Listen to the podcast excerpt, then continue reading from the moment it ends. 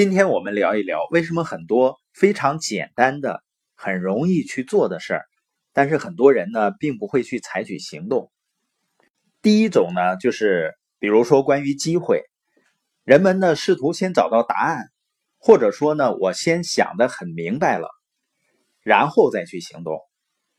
而以我接触的很多领域的成功人士呢，他们几乎百分之一百的都不是先完全想明白了再去行动，而是确定了大的方向是对的，这个事儿本身是对的，就不再问太多的为什么，不再想太多的为什么，而是先干起来。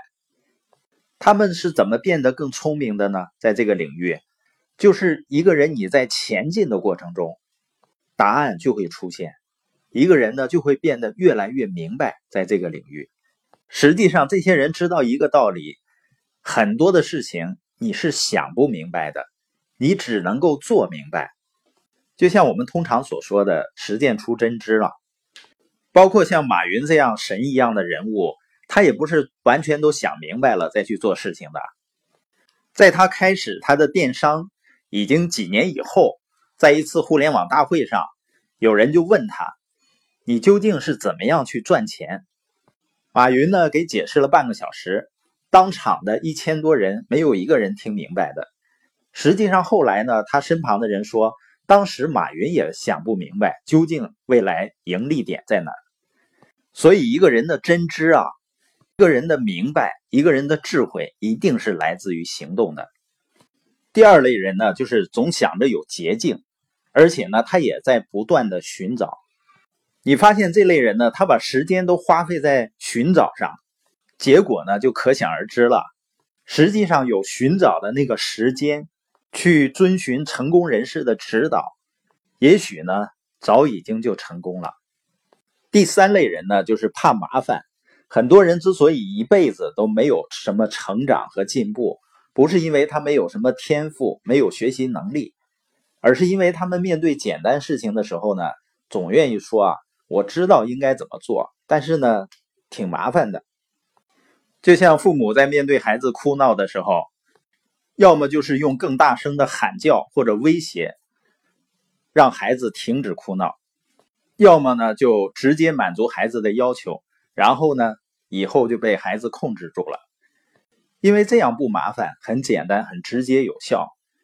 而耐心的去理解、去交流、教会孩子去交流，这个好像是很麻烦的。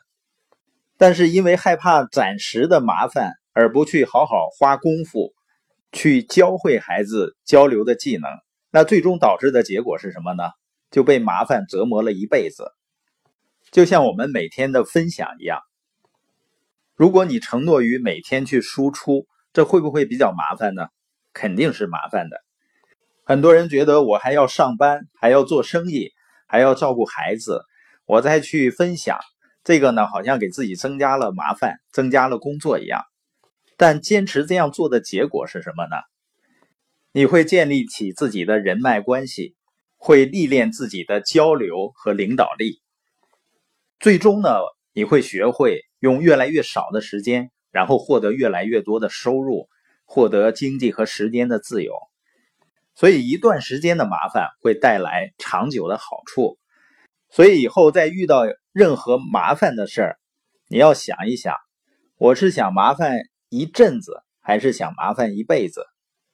实际上，所有的所谓的普通人啊，都是开始从自己眼下能够做的事情开始去做的，然后随着时间的推移呢，很多人会放弃，而最终呢，长期持续做的人。就会做到，而做到了呢，就不再是普通人了。